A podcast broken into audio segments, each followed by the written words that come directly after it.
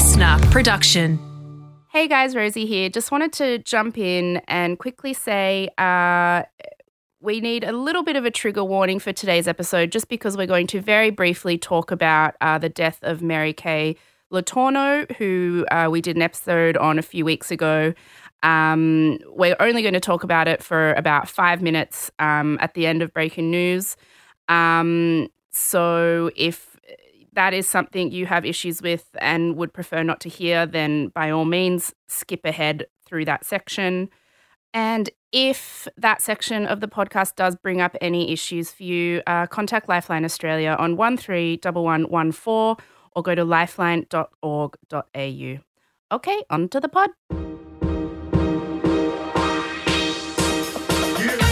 Take it away, my dulcet toned Adonis. Hello, listeners, and welcome back for another installment of Just the Gist, a weekly-ish podcast where Rosie Waterland and I, Jacob Stanley, give you just the gist of what you need to know about a topic we think you will find interesting enough to bring up at a dinner party where you can sound interesting and sophisticated and intelligent and well researched. And all I know about today's Well, none of those things, actually. At least mildly interesting. Okay, with a start half there. anecdote that we kind of got right when we taught it to you. All right, but we're sure, going for realism oversell. Sure. oversell, Okay. oversell. Um, all I know about this week's episode is that Rosie's going to be telling us a story about her favorite topic, which is a scam. Well, it's not my. Well, yes, I love scams. Mhm. You know that I love all the scams. I love all the schemers.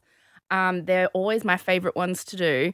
Um, and this is a new one that I vaguely had heard about. And I think most people have vaguely heard about it, but Mhm. it wasn't until a documentary came out about it last week that it's Mhm. become like everyone's like, what? How did I not know the details of this? So Mm. I'm going to be talking to you about the McDonald's Monopoly game fraud.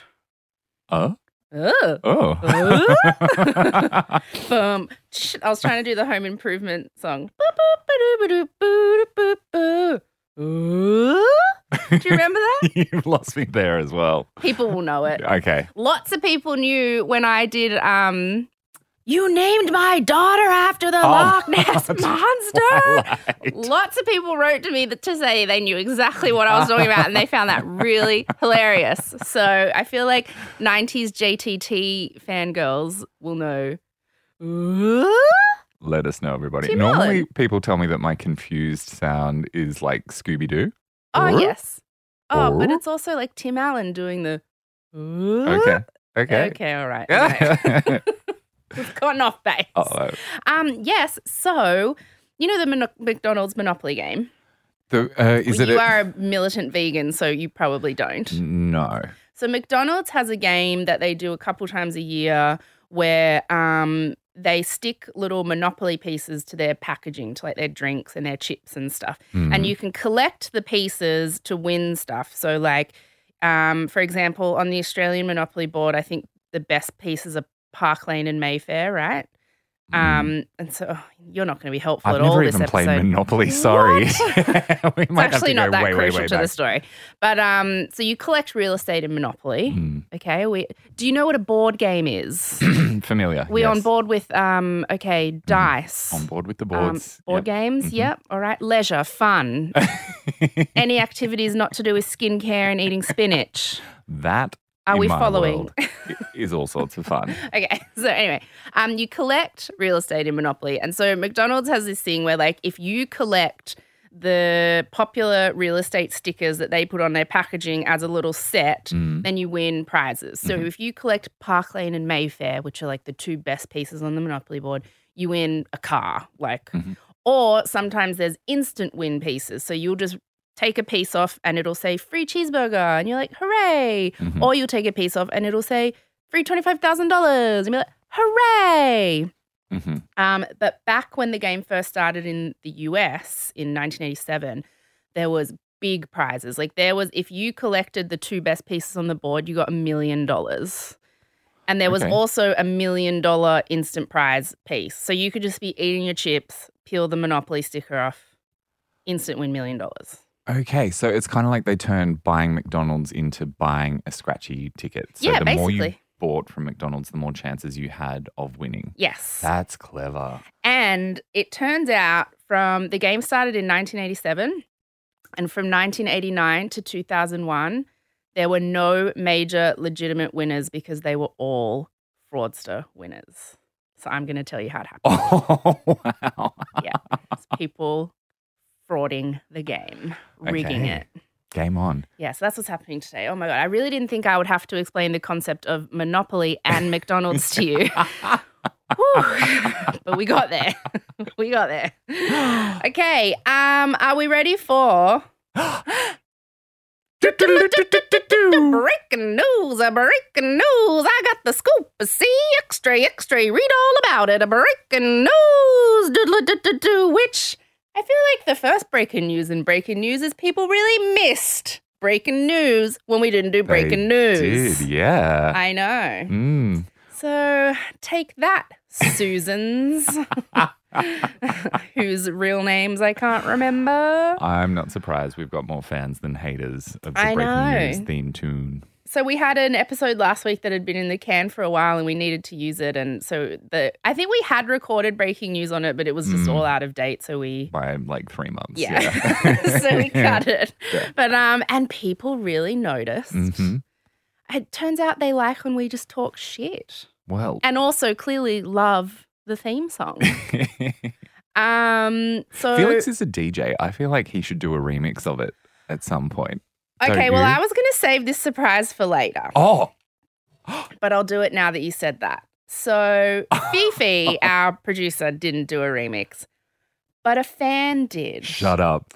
And it's not of the Breaking News song, although Mm. I would love remixes of that. So please get to it, people. Mm. Would you like me to read you the email that came literally to, like, while you were in the bathroom, Yeah. me, Fifi, and Dina were sitting here, and this email came through, and I nearly died. okay. And so I'm telling you, Alex R, who sent it, you literally sent this two minutes before we started recording. It was perfect timing. Uh huh. Okay. Hi, Rosie.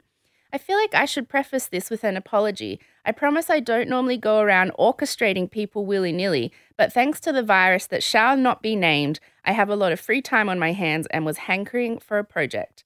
Anyway, for your amusement and hopefully enjoyment, I present the Jacob Stanley theme from episode 39. Love your work, Alex. Okay, so do you remember when I said I was interviewing you about your life because Yeah. people wanted to know more about you? Oh, And yeah. on the spot, I came up with that stupid theme song. Oh, if yeah. you were walking onto like Good Morning Australia back in the 90s, Mm. Alex has made that into an actual piece of music. He is with the magic of editing Mm. is me humming it originally.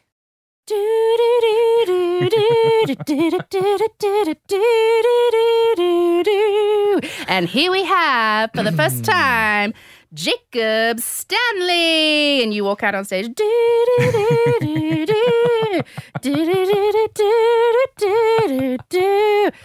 Yeah, okay. And now, here, I'll play this for you, but Fifi will put it on the thing probably. Uh-huh. Okay. This is it's so amazing.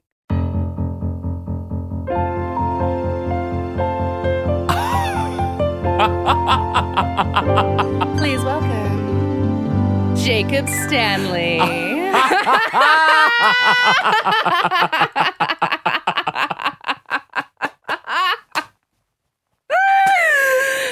Alex R. Alex. Ah. Alex Wow. R. Was that a harp I heard? I yes. Yeah. It was definitely that um the stick along the oh, those ones. yeah. xylophone thingy. Yes. Chimes, whatever they're called. We're clearly both very oh, musical. Oh, wow. I know. Snaps to Alex R. And then as a PS, he, she, I'm not sure, said PS.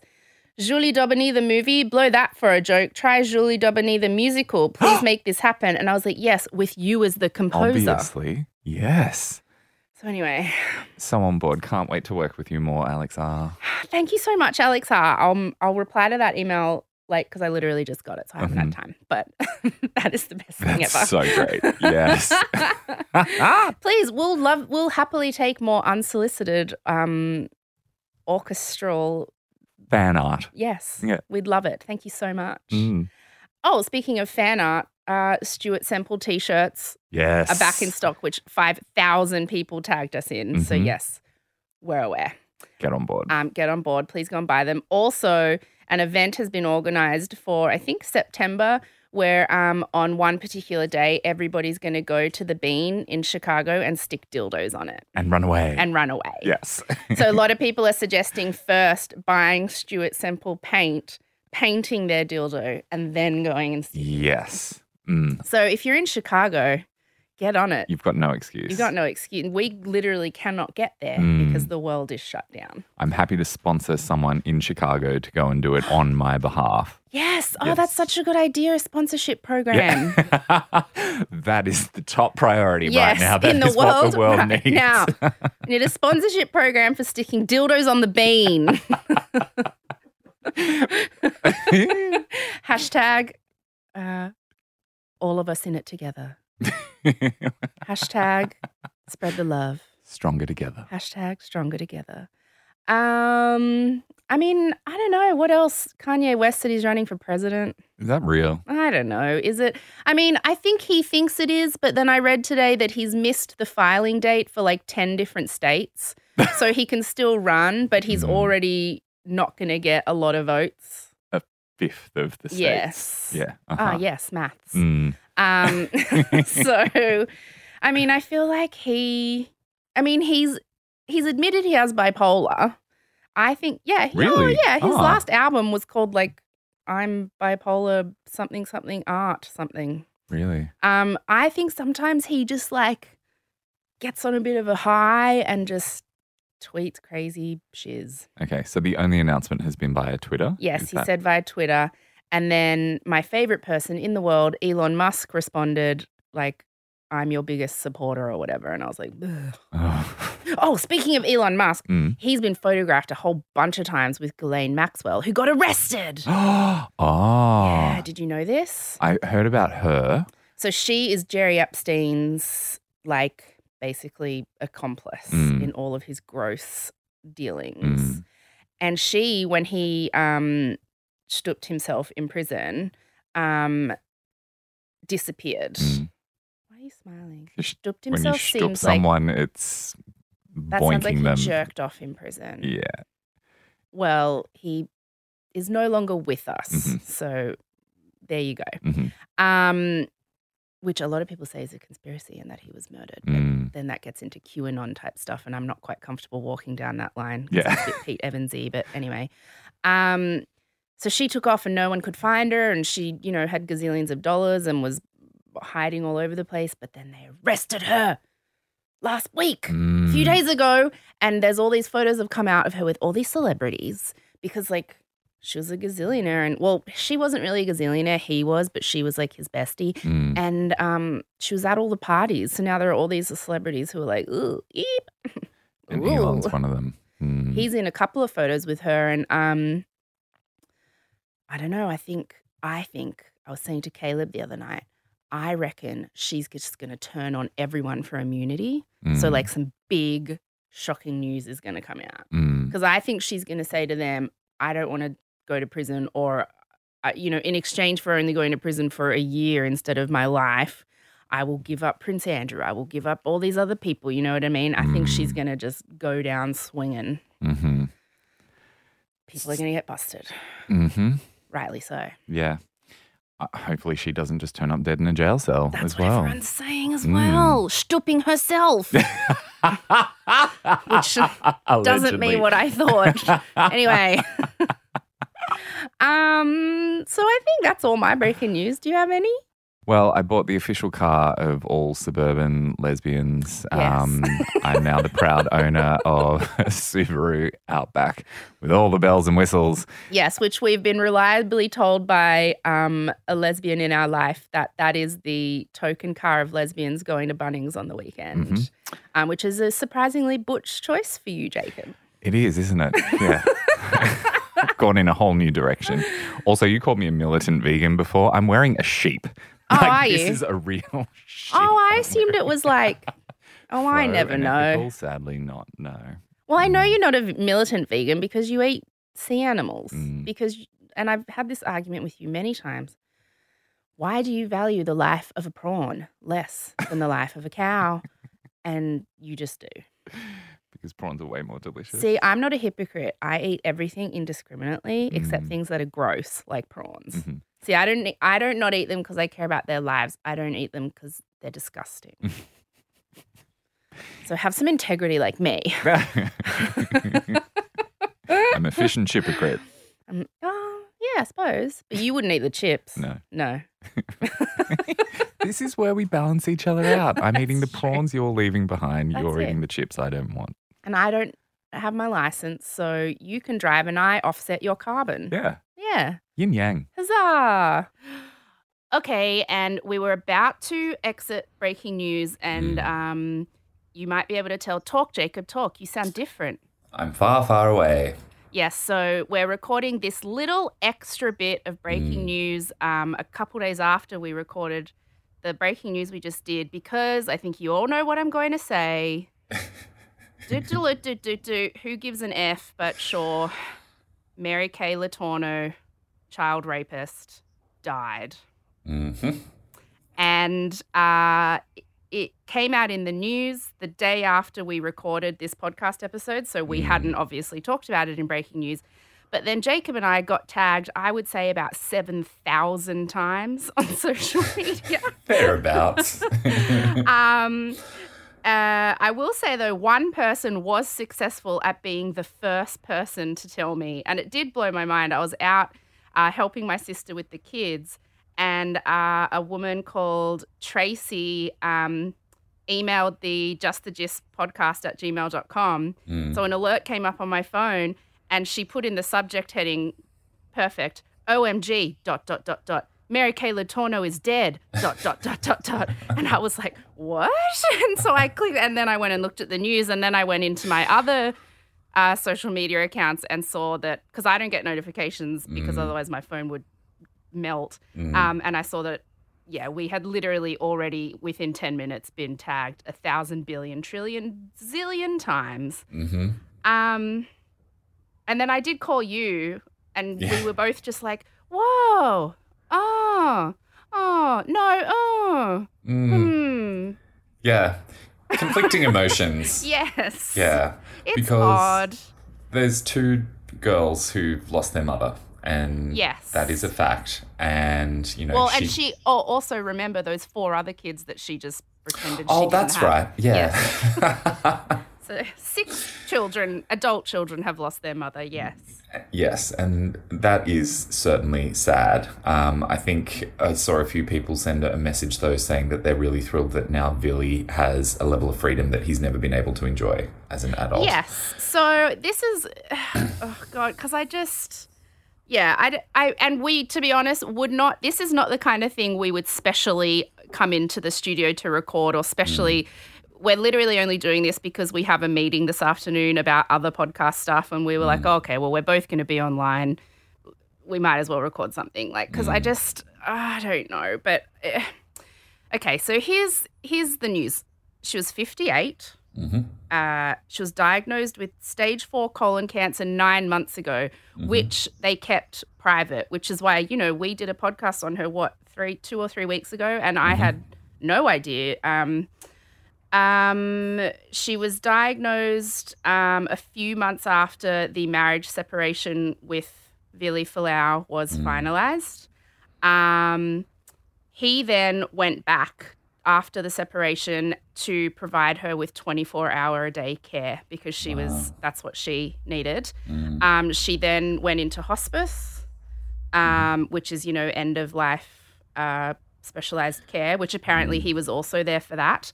And then uh, a couple of days ago, she died. And I agree with you. I mean, so many people tagged us in this, and some people were like, "Oh, isn't that sad?" or whatever. But I was just like, as far as I'm concerned, all this really means is that Billy Fualaau is now f- truly free of Mm. a lifelong abuser. And like you said, I think any sadness here is for her children because it is sad for any children to lose a parent.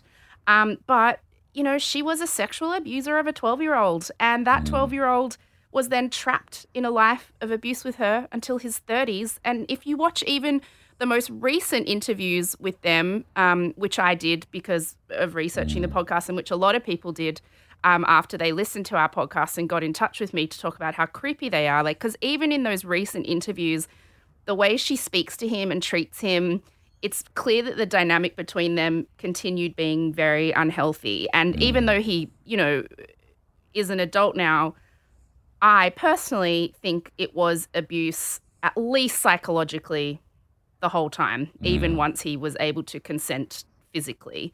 Um, but I just, I really do think that now he can truly start to move on and heal from what ended up being over 20 years of being victimized by a predator. hmm Um, go. Oh, I was just going to say, till the very end, she was denying that she had actually done Oh. something wrong. She's quoted as saying, um, I only pled guilty because my lawyer told me that I should. I don't believe that I'm guilty of anything apart from cheating on my husband. And she continued to put the blame on Billy for being the one who instigated it with her. Yeah. Um, and I think you're absolutely right. She's done so much to manipulate and to control him throughout such a large portion of his life. Um, and I do feel a sense of optimism for him now that he can move on from that. So do I. And I mean, even recently after their separation, he, and even to when they were still married, actually, he was saying towards the very end, and I think it's because he was finally starting to separate himself from that abusive situation. He was saying things like, Look, I'm seeing things in a different light now. Um, I never, because, you know, I, this thing happened, and then I got stuck with, not stuck with, but he got two mm. kids when he was a teenager, and mm-hmm. and he's like, I never had the chance to just sit back and reflect on mm. whether or not it was healthy or not healthy for me. And I'm starting to realize that maybe it wasn't. And mm-hmm. so he's, you know, I think got a long way. And I think their separating was probably positive for him. And um, in a, in to be perfectly like abrupt and pretty pragmatic about it, her dying is probably good for him too, because I doubt, given that they shared children together and they only just separated, an abuser never wants to let their victim go. So I think that it would have remained incredibly difficult for him to detangle himself from that situation um, had she remained around. Um, but a great article came out today in Rolling Stone that we'll put in the show notes. Um, it's headlined How the Media Turned Child Rape into a Tryst for Mary Kay Letourneau. and I just wanted to read this paragraph. It says Letourneau, who died of cancer on Tuesday at 58, did not tryst with her former sixth grade pupil, Vili Fualaau, with whom she first had sex when she was 34 and he was 12, despite the couple's claims that the relationship was consensual and that they were deeply in love. According to any moral or legal definition, Letourneau raped Fualaau, and putting her beautiful maternity photo on the cover of People magazine would be akin to publishing beefcake prison shots of Jeffrey Epstein. Oh, No, I'm. But you know mm-hmm. what? Abuse is abuse, and mm-hmm. abuse of children is abuse of children. And mm-hmm. I guess the thing that I quite liked yesterday, and this is uh, kind of all I really want to say about it, I'm glad that all the headlines yesterday didn't do that thing where they said like Mary Kay Letourneau, teacher who had affair with student dies. All the headlines yesterday said some variation of Mary Kay Letourneau, teacher who raped child student has died. And um, you know, I think that's the eulogy she deserved. hmm So bookend that. couldn't agree more. All right. Well, So that you rounds out breaking news for the week. we talked about it. There you go. Good. She's a child rapist has died. That's breaking news. On with the pod. Do do do Bye. Are you ready for this? I am. Oh, I'm gonna start with the references today. As Caleb went back to Adelaide, I'm just at home alone, so I'm like, I'm just Do what, bring it excited to be around people.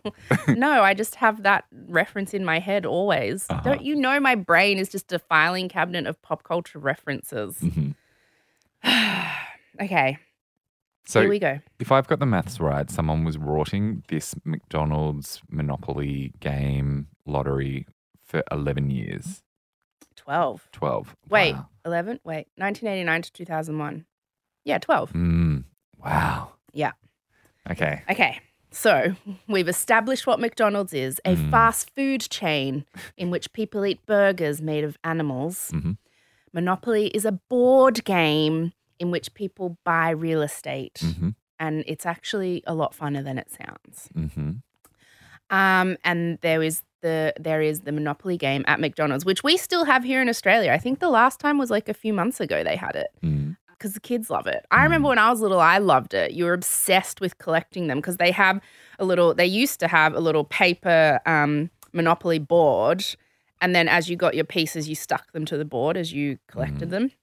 I don't know if they do that anymore. I'm pretty sure it's all online. It's kind of done now, but. Mhm. I mean, Muhammad gets really excited, my nephew, when he wins like a free cheeseburger. So it's like exciting. Like you said, it's like scratchies on it. It's teaching kids to gamble from a very young age, though, and associating that with poor diet choices as well. I suppose. It's problematic. But McDonald's is a special treat. Okay. Yeah. And I mean, they still get kids to. I mean, we used to color in pictures of our favorite horse that we got in the sweepstakes on Melbourne Cup Day. It's a gambling culture. Mm, I'm not endorsing it. I'm just saying It it's is a fun it game to play. Mhm. Okay, so like I said, from 1989 to 2001, the game started in 1987. So Mhm. there was two years where it was legit, Mhm. But no one really won anything major. From 1989 to 2001, there were no legitimate pr- major prize winners in the game. There were major prize winners, Mhm. but they were Dodgerama. Mm. The shocking part of that is twofold. A, when people found out, they couldn't believe that someone had managed to pull off this major fraud. And B, they were like, wait a second, how come nobody's ever actually really won this thing? Like, Mm. Dodgy on McDonald's also. Mm. That's probably because the odds of winning the $1 million instant prize or any of the major prizes really is estimated to be at 1 in 250 million. so it's basically almost impossible to win because, I mean, they put the pieces on certain bits of Packaging. packaging which go out to random places. Mm. And so then you've got to get that piece of packaging. You've got Mm. to care enough about it that you look at it and not just chuck it. Mm. You've got to, um, unless it's an instant win one, you've got to collect it along with other pieces. Like it's just a lot goes into actually winning that I think people don't Mm. consider. I mean, Mm. it's like the lotto. How often, but like people keep playing the lotto because, like they say, someone's got to win it. Mhm. But in this kind of someone doesn't because in this game, the winning lotto ticket could always just get thrown out. Mhm. This is problems all round. Mhm. Um, okay, so this documentary just came out on HBO called McMillions, and it tells the story of the whole thing. And I watched it last week, and it's so amazing. Everybody has to go and watch it. Um, you can access it in Australia, I think, if you have Foxtel, or I watched it on that streaming service Binge. Mhm. Um, it's six episodes, and it goes into like a lot of detail. Like, Mm. but it's amazing because all these interesting characters are part of it, and the mob gets involved, and it's hilarious and funny and interesting. I mean, I'll give you just the gist now, but Mhm. um, yeah, really go and watch McMillions. Um, the reason not a lot has been known about this until the documentary came out, like it was in the news a bit, and there's like some Reddit threads talking about it, like it's a conspiracy theory. But the reason nobody really ever knew about this in a big way is because the trial started on September 10, 2001. Oh. And so it just disappeared Yeah. as a news story. Mm. Um, and it wasn't until 2017 I was listening to an interview with the um, creators of the of McMillions, the documentary, Mm. and they said um, one of them was just on a Reddit thread one night, like looking at interesting stories, and one of them was, "Hey, does anybody remember that?" That McDonald's Monopoly game was a scam for years. And he was like, What? And he started reading this Reddit thread and he was like, This is crazy. and so then he spent the last few years making a documentary about it. Wow. But other than that, there's been no major like journalistic or pop cultural investigation into it. hmm So, And he got it from Reddit. Okay, one day, sidebar, can you explain what Reddit is to me? yes. Thank you. All right, sure. Why don't you come up with a list of all the things you don't know about, e.g., McDonald's, Monopoly, Reddit, other things, and we'll go from there. Deal. Yeah. Okay. Okay. So here's just the gist of this. Mhm. In the year 2000, an anonymous tip came into the FBI that somebody called Uncle Jerry was rigging the McDonald's Monopoly game. Mm. Um, and when they did some initial looking into it, they found that three of the major prize winners over the last few years were all living in the same area Mhm. and were all linked in some way, like brother in law or cousin or friend of a friend, to a guy called Jerry Colombo. Mhm. Now, like I said, the odds of winning the top prize were 1 in 250 million. Mm. So the odds of three people living in the same area who all have some kind of tangential connection to one person was like impossible. Yeah. So that's where the FBI were like, hmm, there might be something to this. And September 11 hasn't happened yet. So we actually have time. Like, this is when Yeah. they spent time on stuff like this and not Mhm. just on counterterrorism. Um, so when they started looking into it, they discovered even more people connected to this person, Jerry Colombo, basically winning every top prize for the last like 10 years. And that Mm. isn't just the 1 million, that's everything from a car to 25,000 to 100,000 to the 1 million, like all the top prizes. Mm. So at first, they assumed that Uncle Jerry, the Uncle Jerry that the anonymous tip had come in about, was actually Jerry Colombo Mm. because he was a mobster who was part of the Colombo crime family, which is like a super famous mafia family in New York that a lot of those movies are based on. Mm. And so they were like, well, it has to be this guy because he's a criminal and all these people are connected to him. That must be it. But then they found out that he'd actually died in a car accident in 1998 and the dodgy winners had kept happening for the Uh-huh. next two years. So they were like, well, who is it then? Mm. Um, and they think it could be anyone. Like they're open to anyone. Like they're like, it could be a worker at a store. It could just be some kid like making chips, or it could be a big wig at corporate. And then they find out that the Monopoly game is actually run by a completely separate third entity. So it's interesting that you mentioned that that's basically like McDonald's endorsing gambling. Mm. They're not allowed to do that. They're not allowed to put like run a scratchy game. Yeah. So technically, a marketing company hired by McDonald's runs the game Ah. for McDonald's. Uh-huh. So there's like a separation of. Entities. Ah. And so Simon Marketing is a very famous marketing company. They invented the Happy Meal, Uh-huh. like they're huge. So they invent the, McNo- the Monopoly game and they run it. And all the tickets, all the little game pieces that get stuck on the packaging are printed by this printing company called Dillard Printing. And they are like a special printing company that makes special stuff. So they print all lottery tickets, Mm. they print all US postage stamps. So this is like a printing company that is all about security Mhm. and making important stuff for important people and Mhm. competitions and stuff. Mhm. So um, McDonald's, they think, have done everything they can to keep this from being dodgy, but it also means for the FBI that it just widens the pool of possible people it could be. Like there's this Mm. marketing company involved, and there's this printing press involved, and there's all this stuff. And then they catch a break because they realize that the head of security at Simon Marketing Mm. is a guy called Jerry Jacobson. Uh-huh. And they're like, oh, maybe this is the Uncle Jerry that the anonymous tip came in about. Uh-huh. So at this point, all they know is that they found connections between all the winners. And they got this tip about someone called Uncle Jerry. And there's a guy called Jerry working at the marketing company, but they have no proof and they need to catch this happening in the act. Mm. So they approach McDonald's and they say, Your entire competition has been compromised. Soz. And McDonald's is like, What? And they're like, But we think we can catch the people. We Mm. believe it's been going on pretty much the entire time you've had the competition.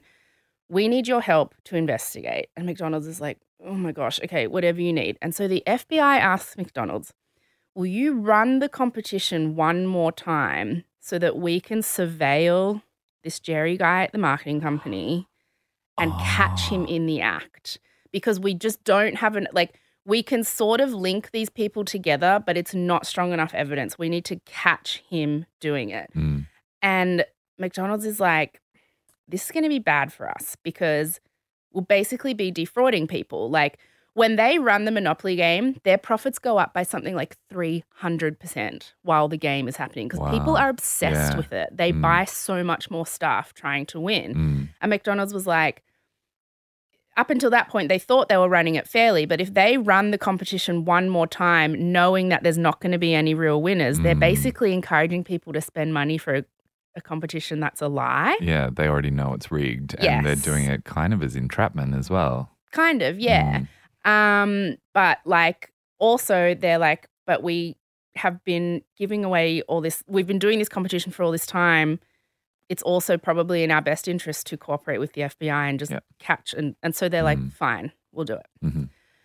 So McDonald's agrees to run the competition one more time, but it's a fake competition just to catch Uncle Jerry, Uh-huh. Jerry Jacobson at Simon Marketing. Mm. So how do they catch them? Mhm. Okay, here we go. They go undercover, bitch. So they get a major marketing executive at McDonald's, like a real woman who works at McDonald's called Amy Murray. And she's kind of the um, client liaison who has worked with all the winners in the past. Like she's the one who turns up at their door with a giant check and gets photos of them or whatever. So they all kind of know her. And so they say to her, We need you to go undercover. As the all- hamburger. yes. and that's just the gist. um, they said, We need you to go undercover with a bunch of FBI agents. And what we want you to do is call all the major winners from the last 10 years or 11, 12 years and tell them that McDonald's is doing a reunion video. Basically, an ad like showing where past winners are now, and this is how it changed my life. And thank you, McDonald's. I love you so much.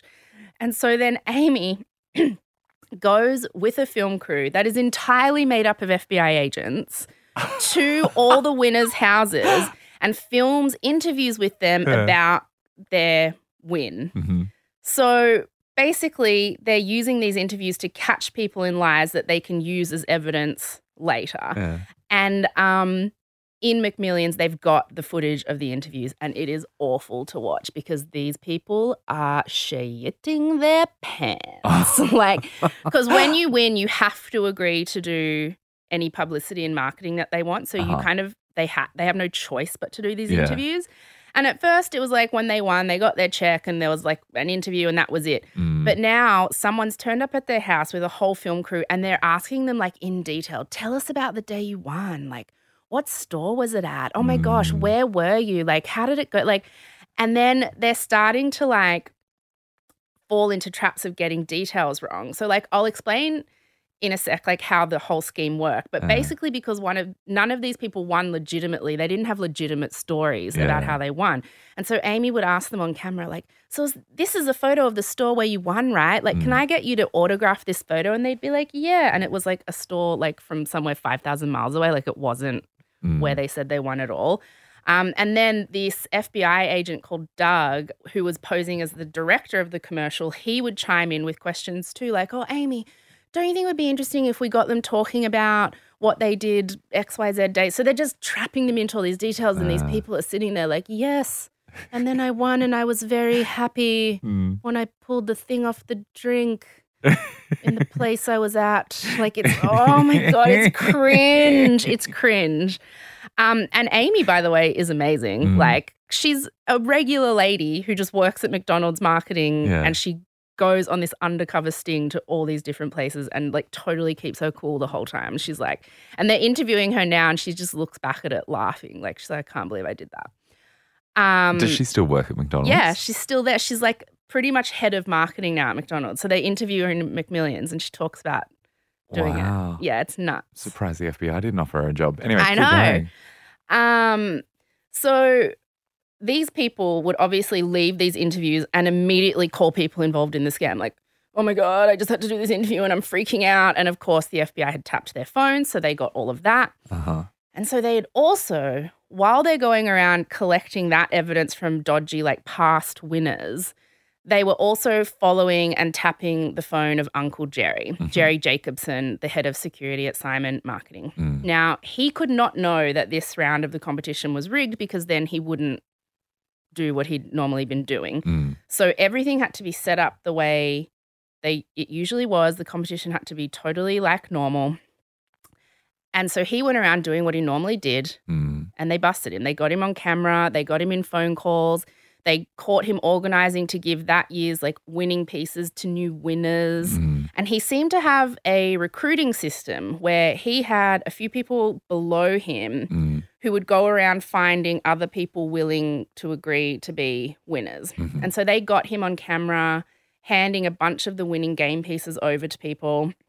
And then the clincher was the FBI got McDonald's to delay sending out any prize money that year.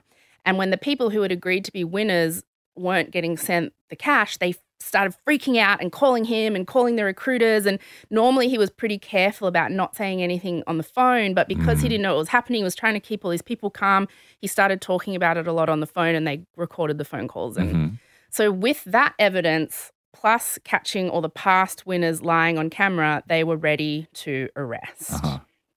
So, they organized a mass arrest to happen at the same time so nobody could tip anybody off. Mhm. So, they had different people at all of their houses at the same time. They raided all of their houses. Are we So- talking dozens, hundreds? In the end, 53 people Wow, were uh-huh. charged. But um, on this particular day, I think, I think in the documentary they were at like about 12 different places. Uh-huh. So it was Jerry Jacobson plus a bunch of the past winners that they'd caught on camera. Mhm.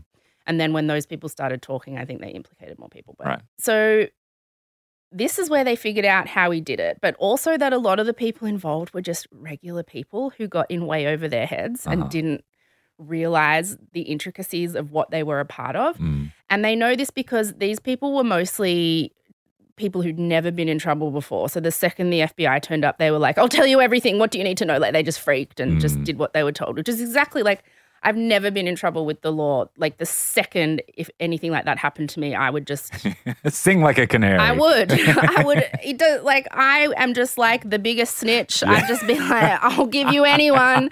What do you need? Like so they all started talking. So how did he do it, Jacob?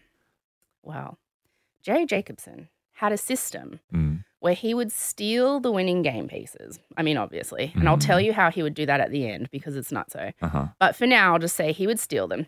Then he would get people to claim them if they agreed to give him a portion of the money. Uh-huh. Because a lot of people don't know that the million dollar ticket um, doesn't give you a million dollars up front. It gives you $50,000 a month for 20 years. And then tax comes out of that as yes. well. So Jerry was like, if you give me $20,000 of that $50,000 every month, Mm. you can have this $1 million game piece. hmm He was also pretty dishonest with people about how dodgy he was being. Like, he would tell people he worked for Simon Marketing, Mm. the company that ran the competition, and it was his job to decide where to distribute the tickets. So, like, it was a little bit dodgy that he was picking someone, but really, what's the difference between it going to a random and it going to you? Like, Mm. he kind of would word it in a way that people were like, oh, I guess. And Mm. other people, he told them that McDonald's rigs the game so that um, nobody can win. And so, like, he's kind of being like Robin Hood, like Ah, mhm. making sure people, and then people were like, yeah, F McDonald's. Like, Mm. so he was telling people certain stories, but also, like, at the end of the day, you still know you're doing something dodgy. Yeah. Even if it's not as dodgy, as- even if you don't think it's as dodgy as it is. Mm. Now, because, and this is where like all the dodginess comes into it more so. Like I said before, the chances of winning the main prize is one in 250 million. Mhm. Jerry had to make sure the people he gave winning tickets to weren't connected in any way.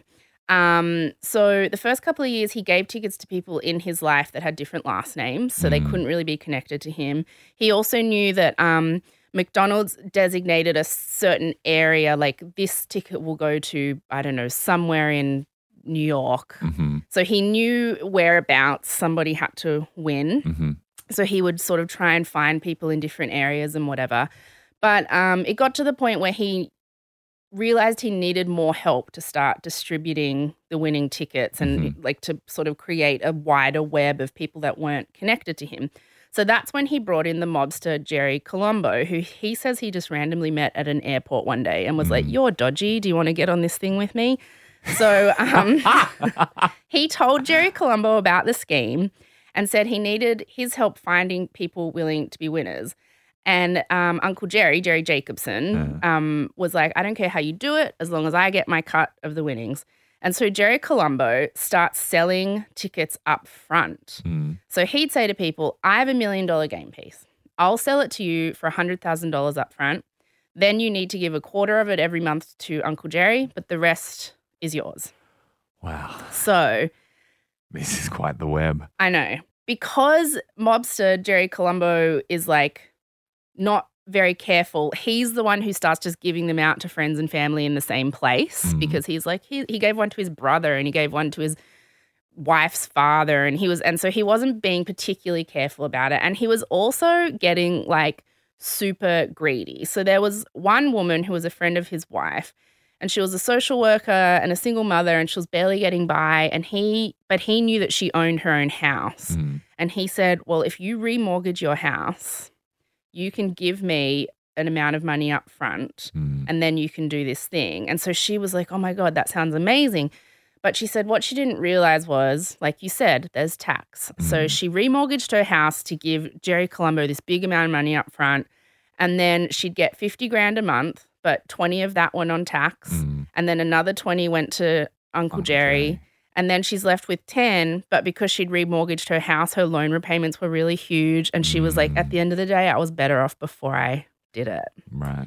And so um, Jerry Colombo just kind of started screwing the whole thing up by getting really greedy and not being careful about who he was giving the pieces to. Some people said Jerry Colombo, they paid him money up front and then he just never gave them anything. And um, so that's where the things start to get a bit loose and like people like this is the point where they're like who is the anonymous tipster it's probably somebody that he screwed over that got Mhm. annoyed or whatever um, but then he dies in the car crash in Mhm. 1998 and uncle jerry the guy at simon marketing it's so Mhm. confusing because they're both called jerry Yeah. But the mobster jerry's gone now he's Mhm. dead hmm um, Uncle Jerry, the guy at Simon Marketing, is like, well, crap. I mean, he was a mobster and he was dodgy, but he was at least getting the job done. Like, Mm. and so then he starts like desperately trying to find more people to help him get the tickets out there.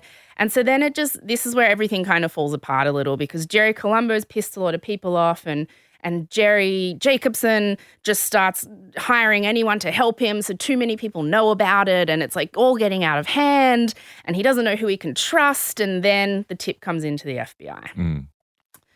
So, how did he actually do it? How did he steal the game pieces? That I definitely want to know. I also really hope you're going to tell us who the Yes. anonymous Oh, I will. Dobster was. I will. Yay. Okay. Okay, so this is the nutso part, and like it always is in all these scams, it just came down to a fluke accident. Mm. Nobody's ever as smart as they think they Oh, are. 90 something percent of crime is just opportunistic. This absolutely was. So, Simon Marketing, where Jerry Jacobson was head of security, and Dillard Printing, who print all the things, take this stuff seriously. That's why Mm. they do postage stamps and lottery tickets. Like, this is what they do. Mhm. And they were not messing around with these Monopoly game pieces. So I had to write this down because it's like so complicated. So the winning game pieces had secret intentional imperfections on them. So Mhm. people couldn't just create fake ones. Uh huh. Because this was like the 80s and 90s. It was still when you could probably just print your own and Mm. it would look kind of real. But no, they had secret little things on them. They also had secret markings on them that you could only see under a black light. hmm So like it was hard. It was pretty much impossible to fake them. So that was one precaution they took. Um, when the pieces were printed at Dillard Printing, they were brought into the Simon Marketing office, and there a bunch of executives and security people, including Jerry Jacobson, Mm. Would watch and document the game pieces being put into envelopes. Mm. And those envelopes were then sealed with special holographic seals that they ordered from the only company in the world who makes them in China. Mm. Those envelopes would then be put into a briefcase. That briefcase would be handcuffed to head of security, Jerry Jacobson. Like they were taking this seriously. Then, just to cover their bases, they had an outside person from an accounting firm there. Um, her name was Hilda, which I love. Mm. Um, you know how at the Oscars they have accounting people whose job it is to hold the briefcase with the Mhm. envelopes, and that's how that big screw up happened with um, La La Moonlight and La La Land. Yeah. See, it all comes down to human bloody idiocy. um, so they had this acca- woman from an accounting firm from. So they were like, we'll have another outside person, so it's not just all of us. Mhm. And she had a secret combination for one lock on the briefcase, Mm-hmm. and Jerry had a secret combination for another lock on the briefcase. So they were both needed to open it. Then the two of them, with the briefcase handcuffed to him, would fly to the like warehouse that makes and distributes all the cups and packaging. Mm. And while there, they would unlock the briefcase in front of everyone. Mm. They would pull out the special envelopes. A bunch of people would have to confirm that the envelopes were sealed Mm. with the special holographic seal still in place. Uh-huh. Then the winning pieces would be taken out of the envelopes, put onto random bits of packaging, and sent to different locations across the country. So Uh-huh. they were like, this thing is full proof. Except. and this is where it all just comes down to random chance. In 1989, two years after the competition started, so Jerry Jacobson had already seen how the process worked for two years. Um, as head of security, he was mistakenly sent a box of the holographic seals for the envelopes. Just completely randomly, I they sent it to him. Yeah. uh-huh. Yeah. So he knew what to do. He was like, I know exactly how this works. Opportunity. Yeah, I can Let's monetize for it. this for sure. Yeah. So he managed to look while Hilda was putting in her code, Uh-huh. which would be easy enough. Um, they'd get to the airport. And the whole point of her being with him is that they don't leave each other's side. Mm. Like he's handcuffed to the briefcase, they've got a code each, they're always in, inside of each other. So, Mm-hmm. You know, transporting the pieces, nothing's dodgy. But he would go to the bathroom. Uh-huh. And because two codes were needed to get into the briefcase, one of which only she knew, she was like, Yeah, okay, you can go to the bathroom. Mm. While in the bathroom, he takes out a penknife, carefully slits open the envelope, takes out the winning pieces, swaps them with the same number of just regular pieces, reseals the envelope with the holographic seal sticker that nobody knows that he has, and that's it. Walks out of the bathroom. No one's the wiser. So all he needed to do to steal $24 million is pretend he was taking an extra long dump. Yeah. On every single flight. Well, yeah. The course of 12 years. I mean, maybe he had irritable bowel. I don't know. Um, so, like I said, 53 people end up getting charged. Mm. Um, all of those plead guilty except for seven of them. And the seven of them that don't are kind of the more experienced criminals. So Jerry Jacobson himself, Mm. a few of the recruiters who were like dodgy kind of mafia people, they were all like, I know my rights. And that's N- New, New York, New York, mafia. Brooklyn. Brooklyn. Yeah. Anyway, let's not go down that road. Um, this will get us stuck in Manchester territory.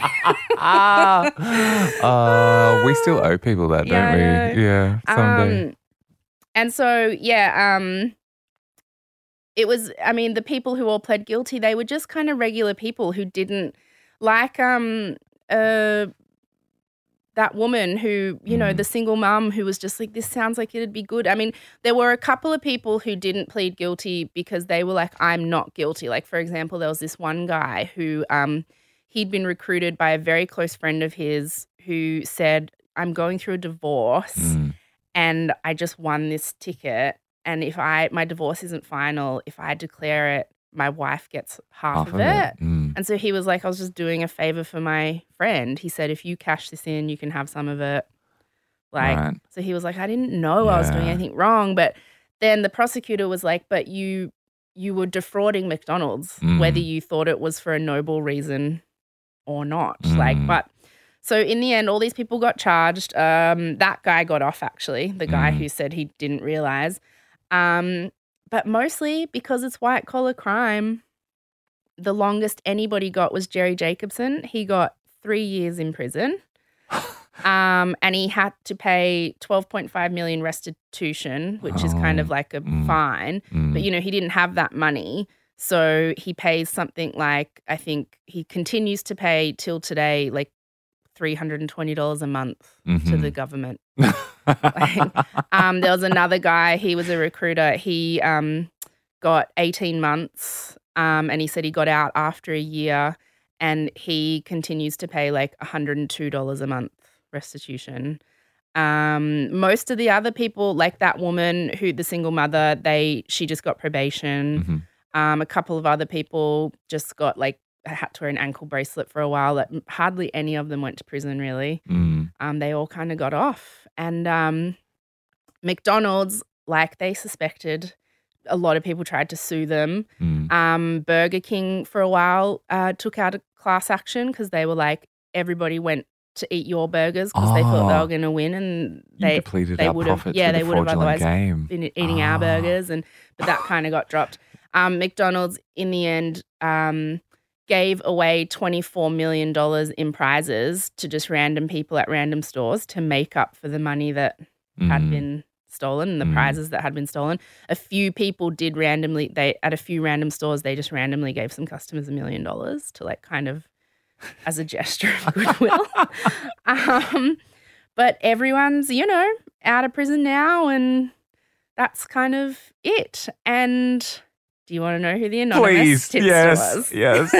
From the very beginning, I've been gagging to know. So, if you're going to watch McMillions and you want it to be a surprise, then I would suggest, or, or, you know, I've given most of it away anyway. This whole Mm. thing is a spoiler alert. Sorry, but still, this is just the gist. Like, this Mm. is six hour long episode, so it goes into way more detail than this. But um, so basically, Jerry Colombo Mhm. had this wife Uh huh. called Robin. Um, and she kind of bristled against his mafia family. She Mm. wasn't a very like um obedient wifey. Mm. Like she was a bit of a firecracker and didn't like following their mobster rules. I mean, to them, the traditional Italian slash mob wife thing to do is to stay home and Mm. cook and look after the kids and and support your husband in every way, shape, and form. Mm. And she sort of wasn't really like that. So she didn't get along with his family very well. When he died in the car accident, um, she was driving the car. So there was a lot of speculation that Mm. she had crashed on purpose because they weren't getting along and she wanted to get out of the marriage and stuff. And um, before uh, this whole McMillions uh, scam was like uh, found out, she was in prison for something else. Because Mm. after he died, she just went off the deep end and started stealing, and and so she got arrested for something random. She was in jail. While she was in jail, Jerry Colombo's mother, so like this mafia matriarch, was Mm. looking after their little son. They had a little two year old son together, Robin and Jerry Colombo. And when it got time for Robin's prison sentence to be up, um, the Colombo matriarch was like, I don't want to give over my firstborn grandson to this woman, Uh-huh. like my dead son's horrible wife, who, Mm. you know. And so she called the FBI and said, I know about this thing Yeah. um, with this guy called Uncle Jerry, um, and he's scamming all the McDonald's competition. And she gave a few names, one of which was Robin's. Mm. And so the whole reason she did it was just because she wanted to get Robin's prison sentence extended so that she could keep custody of her little grandson. Oh. And she had no idea that she was going to just blow wide open this whole implicating all she thought people. that Jerry Jacobson and the couple other names she mentioned, so Robin and someone else, Mm. would get in trouble. Mm. But instead, the FBI was like, this is way bigger than what we thought it was. And they went after everyone and blew the whole thing wide open. And she was like, oh, I just, I just wanted my grandson. Uh oh. Things Um, escalated. So yeah, they there was so much spec. Like the FBI has never confirmed who the anonymous source was. There's Mm. all this speculation about who it could have been, like someone that got pissed off by not getting their money, or any number of people, and it just ended up being this woman totally separate from it Mm. who wanted to win a custody battle. Yep. and that was that. Wow. But the FBI won't confirm it. The only reason we know it for sure is because the makers of McMillions basically had it confirmed by a bunch of people in the family. Mm. They told Robin because there's also a podcast to go along with the show, and they didn't say this in the show, but they said in the podcast they didn't want Robin to be surprised when she was watching the documentary that that that her mother-in-law was the one who had hmm dobbed her in just to keep custody of her son. So they told her. And Robin, who now has a pretty good relationship with all of that family, um, was like, Oh, I kind of always in the back of my mind thought it might be her and Uh-huh. thought that she wanted to keep Mm. my son. And she said that she went and confronted her about it. And the matriarch Colombo just burst into tears and admitted that yes, she had done it. Oh, wow. I know. So much of this story just comes down to how funny we are as a little species. Yeah. Like in that instance, spite inspired her to dob them in and fear that she was going to lose her Yeah. grandson. Um, and the whole thing began just purely out of human error that the wrong guy got sent the holographic tape. And he just happened to be the kind of guy who would take that opportunity and go with it. Like, because if it was me, I'd just be like, whoops, here you go. Someone sent me this. But he Mm. just happened to be the guy who was like, ding, ding, ding. Uncle Jerry. And so Jerry and Hilda were the the couple of accountants the entire time. Well, no, Jerry was head of security for the company. Uh huh. Hilda was an accountant that they brought in from an outside firm just to go along with him to like be as an extra form of Mhm. foolproofness. Right. But they were in the same position every year. Yeah. People they suspected for a while that maybe Hilda was in on it because they were Uh-huh. like, "How is it possible?" Like her entire job was to stay within sight of the man handcuffed to the thing, Mm. and but they looked into her accounts and they looked into any like she had nothing to do with it. She was like, "I just let him go to the toilet," Mm. like, which is like, but that's kind of the point of it. You weren't meant to do that. Yeah. And the funniest part of all to me is the way that we like just decide that something has value and has so Mm. much value. So these little bits of, I'm assuming, what cardboard and sticky tape, Yeah, it's like a a little sudden- sticker that you peel it off. Yeah. And then, yeah.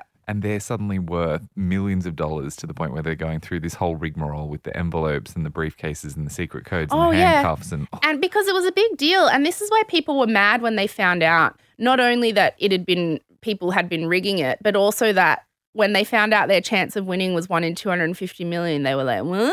Like, because people, there was like, online things like people on eBay were trading them and I've got this one if you trade me this one I'm looking for this but I'm willing to pay $5,000 for this piece and like Mm. there's this whole black market of people trading them and it's like huh, it didn't matter you were doing that cuz the winning were- piece was never out there. yeah you never had it Jerry had them all Wow. I know That is such a good story. So you said they're still doing it here in Australia. Are they not doing it? yeah we still do it uh, no I think they started doing it in the US recently Mhm. again Mhm. But yeah, they still do it all over the world. They do it. They did it here recently. Mm. Like they do it here quite often. I'm so on board with watching this documentary. It is amazing. So yes, I really do have to say that was just the gist of a very detailed, fascinating, hilarious documentary. Right. Like there's just so many funny characters in it. Um, so that's called McMillions, and it's on um, Binge or HBO. And then accompanying that is something called the McMillions podcast, where the two creators of the documentary um, there's uh, do an episode of a podcast to accompany each episode of the show. So they Uh-huh. interview people extra and just talk more about behind the scenes stuff. And Mm. um, those two things are just oh, it's what I've been obsessed with the last two weeks. Mhm. I'm so on board. Oh, it's so good, so interesting, and just like what a ro- twenty four million bucks, man. That's nuts. And then they wanted him to pay back half of that, 12 million. And he pays yeah a few hundred bucks a month Yeah. to this day. My bad. that was such a minimal slap on the wrist. yeah. Kind of seems worth it. Maybe crime does pay. Well, they said to one of the recruiters who was um, hilariously honest about just being dodgy and all his crime activities and stuff. They said to him, "Would you do it again?" He went, "Oh, absolutely. Of course I would." no regrets. yeah, like he had no. He was like, "Yep." it was easy money. So, and none of them went to prison for longer than you know a couple of years, Worth it. three at the most for the Mm. big boss. That was so good. Oh, Well I know, it was a good one. It was a good one. So, oh, my boobs look excellent. Saw them shake under my face. Um, all right, well, That's that. Till next week. Till next week. Oh, um, email us at justthegistpodcast at gmail.com. We've been getting lots of emails Yes. um, and we're loving them. Mhm. Um, and please send us all your orchestral fan Musical art compositions. because that made us freak the F out. so good. Thanks Okay. again, Alexa. Love you. Love you. Bye.